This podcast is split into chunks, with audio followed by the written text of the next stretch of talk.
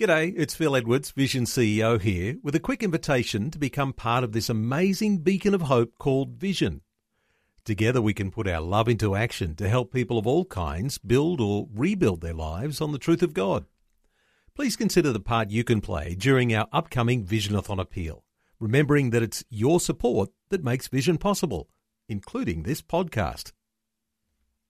Life, culture and current events from a biblical perspective. twenty twenty on Vision. As we do on a Thursday, let's check in with Greg Bondar, who is the Family Voice Australia State Director in New South Wales and the A C T. Greg, a special welcome back to twenty twenty. Thank you very much, Neil. Delighted to be here. Hey, Greg, let's talk drag queens uh, for a few minutes. Uh, they're taking Christian values campaigner Lyle Shelton to the Queensland Human Rights Commission. Uh, what's the latest you understand about that development? Yeah, thank you, Neil. Look, I, I've had a conversation with Lyle on email, and we've and we've exchanged some thoughts. Today is the actual day that the that the Queensland Human Rights Commission is calling Lyle before the Commission to to give an account of his, as you said, the tweets in January uh, of this year. Now, look, we need to realise here, Neil, that this is a fairly big issue because Lyle Shelton is a Queensland father, husband and an average law-abiding Australian. And to now be dragged before the Commission for a simple posting is really impinging on our freedom of speech. Now, let's not forget, Neil, let's not forget that we had Katrina Tate, the Brisbane mother, who was hauled before, uh, but the case was dropped before the regulators. We've also had Bernard Gaynor go through the same thing, another Queenslander, and he is now winning as well because some of the cases were dropped against him as well. What we're looking at, Neil, here is a simple case of persecution of Christian thought, and we have to address that because, quite frankly, Lyle has said, I will not pull down the I will not pull down the post, I will not close my website, I am going to stand by my Christian principles. Interesting word, I think, that is a part of the controversy here, and uh, I guess we need to be careful about using the word, but I think that the accusation against Lyle Shelton is around the word dangerous, and uh, whether it's dangerous to have uh, drag queens uh, teaching children or having story time uh, for children. And uh, that's a, a concerning issue there if you can't use a word that might indicate your own uh, feelings about what might be happening in the lives of children when they're exposed that way. But but that's a significant word, and uh, I don't know how. What any thoughts on there from you? Uh, yeah, absolutely, Neil, because dangerous is a word, we, we all know what it means, but we know it's the impact that we're worried about because this is a classical case of social engineering, Neil, where, where children are being taught a particular point of view, and that point of view does not gel with the Christian uh, worldview. In that sense, it is dangerous because children are being told incorrect information. They're being told only one side of the story. So I think what Lyle, and I'm not going to put words in his mouth, but I think that's what he was alluding to, that the Christian worldview is being attacked. It's a dangerous uh, uh, action to be taken by particularly L G B T I Q A plus, whatever they are, Uh, people, because, Neil, we have to make sure that our Christian worldview is what our children are learning.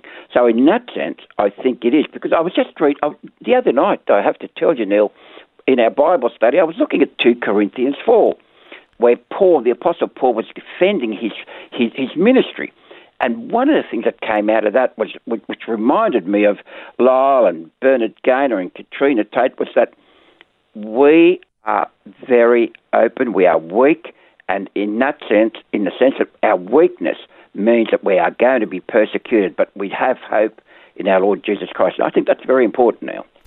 Well, I'm sure there's going to be some uh, fairly significant publicity around this because Lyle Shelton has said he will not be apologising or reconciling with the drag queens.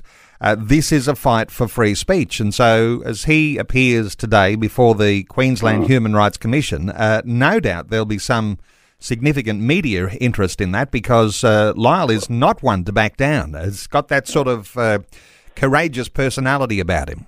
Absolutely, and and, and in and in in recognition of Lyle's commitment to the Christian worldview, what we at Family Voice have done are two things. I have written to every Queensland regional media saying, this is not on. Enough is enough, Neil. We cannot continue to have Christians persecuted for expressing a thought. We we enter here in the realm of freedom of speech. The second thing we did, Neil, was we've contacted, we've written to every Brisbane politician to say, hey, will you support Lyle Shelton's free speech, given that the election nearly is just around the corner, and we as Christians also vote? So we've done two things. We've asked the M Ps to say, hey, will you defend Lyle Shelton's freedom of speech? And two, will the media take this issue up to see what kind of support Christians have within the secular media? Well, it'll become one of those issues in the headlines with a election coming up in the state of Queensland. Uh, what you're saying here is that uh, for Christian people who are concerned about children, then this is the time to be asking your M P about family, about faith, about freedom of speech, and about these sorts of life issues, because at a time when there is an election looming, that's when M Ps are listening to their constituency most loudly. Uh, is that the sort of thing that you're, you're encouraging people? Absolutely, Neil. One of the things that I always marvel at, God works in mysterious ways. Now, out of something, why do why do bad things happen to good people, as in the case of Lyle? Well, here is an answer. There is a reason for this, and I'm sure Uh, divine providence will play a party, because what's going to happen now is that with the election around the corner, we as Christians have been given the opportunity to contact our members of parliament and say, hey, enough is enough. Lyle is expressing his free speech.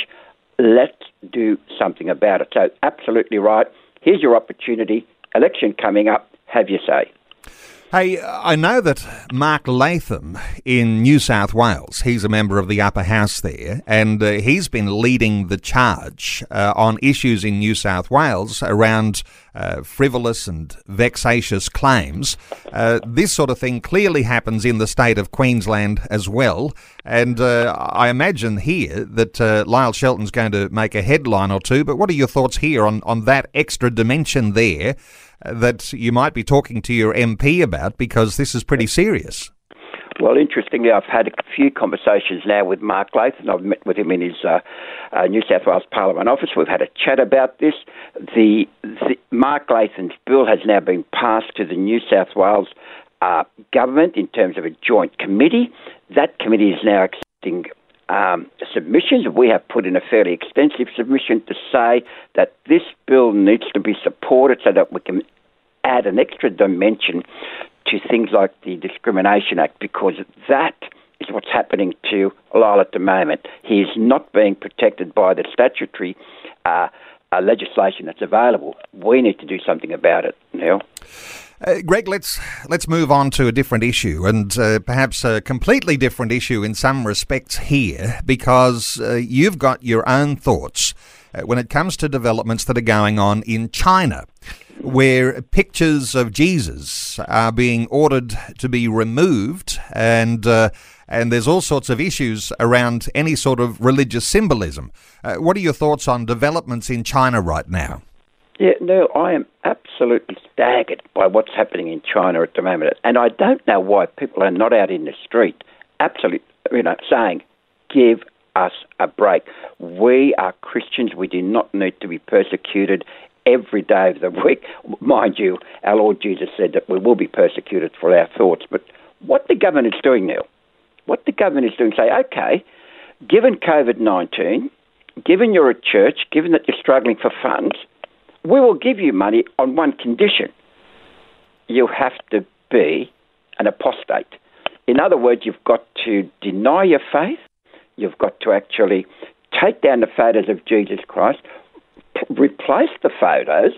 Now, you're ready for this, with the pictures of the President Xi Jinping and the greatest mass murderer in history, Ma Zedong.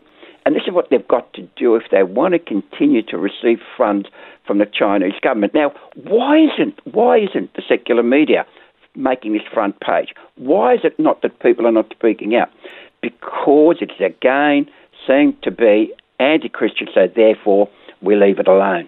Uh, Neil, again, here's our opportunity to express our view and thoughts as we go to our churches on Sundays, or if we even write to our own politicians at the federal level. Let's do something about it.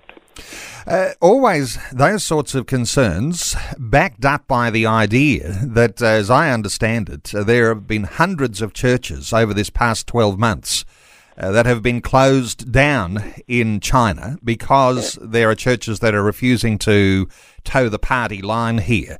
Uh, this is one of those things that you see as a uh, as a symptom of this, this type of behaviour, uh, Greg. Yeah, exactly. Well, in, in, in China, the Rock Church uh, in, in Henan province uh, and churches in Beijing, dare I say, have actually been closed or raided by the Chinese authorities because they are of a Christian worldview. Now, two things come out of this, in point, in point of fact, three things. That communism, Neil, will not survive as a weapon. Secondly, communism will coexist with Christians, Christianity, but only for a short period of time.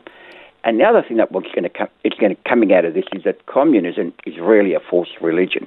We need to take on board the Christian doctrine that the human heart really cannot live without faith. And I think this is the view that we've got to support our Christian colleagues Uh, in China now. Uh, let me just take this just a, a tad deeper here, Greg, because interestingly, when you talk about churches in China being offered government welfare money, uh, COVID nineteen, and uh, let me just draw that alignment to to churches here in Australia, because lots mm. of churches are on uh, JobKeeper, and uh, there's yep. there's uh, public money there that's being used to uh, to uh, to support churches even today. But there's an interesting twist in all of this, and I'll get your thoughts. The yeah. idea that socialists, and we can look at the, the example in China, and then we can say, does this happen in Australia too? But in China, where you can see the communist government using welfare as a weapon. In other words, you'll do what you're told, remove the crosses, remove the pictures of Jesus, change those to the pictures of uh, our leader Xi Jinping or mm. Mao Zedong, Uh, or lose the money. Now, so welfare given as a kindness and then used as a weapon. What are your thoughts around that? Yeah, interestingly, because it, uh, the Chinese government, Neil, has made it clear that believers who want to receive poverty relief funds need to recant their faith in Christ. Now, that's outrageous. Now, how blessed are we really here in Australia that we can get A lot. I know a lot of church ministers are receiving JobKeeper, um, and their staff are getting JobSeeker. So it's interesting then that the Morrison government says, "Okay, we will give you that, but you still have, you know, you can still retain your faith." The other thing that's interesting is that China is now, Neil, the twenty-third, uh, a list, uh, twenty-third in, on a list of fifty countries where it is the most difficult to be a Christian. And that that that rank is climbing higher and higher. So China will rank number one pretty pretty soon. So we need to keep this in mind, that the government cannot dictate and shouldn't dictate the faith of the nation. Well, when we're talking issues of freedom, these become very important. And, of course, uh, issues of freedom is what we're talking about today, and we'll continue on a conversation with my next guest in just a few minutes' time.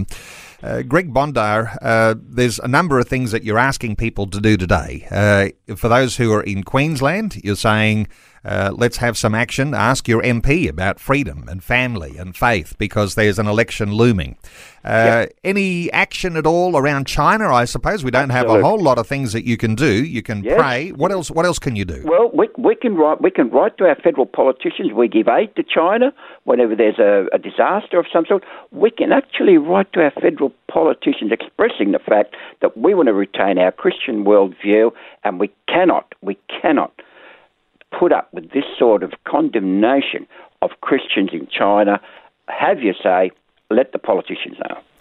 And the Chinese example of strings attached to welfare, uh, that's a powerful one, because when you know the heart of the socialist is going to be ultimate control, uh, then that's a really concerning thing. And uh, we could yep. see that sort of thing developing in Australia, because welfare is being given today to uh, Christian churches, Christian ministries, and uh, it couldn't, uh, it wouldn't take too much, would it, to to change that around and use that welfare as a weapon against Christian faith. So uh, very, uh, very good insights today. Uh, Greg Bondar is the Family Voice Australia State Director for New South Wales and the A C T. Let me point you to the Family Voice website, family voice dot org dot a u. Uh, you'll see a bunch of campaigns that are going on at Family Voice Australia, and uh, you can also check on some of the resources there, some of the articles that will help you to understand some of these issues more deeply. But Greg Bondar, always appreciate your insights. Thanks so much for taking some time to talk to us today on twenty twenty. Thank you, Neil. God bless to you and your listeners. Thanks for taking time to listen to this audio on demand from Vision Christian Media. To find out more about us, go to vision dot org dot a u.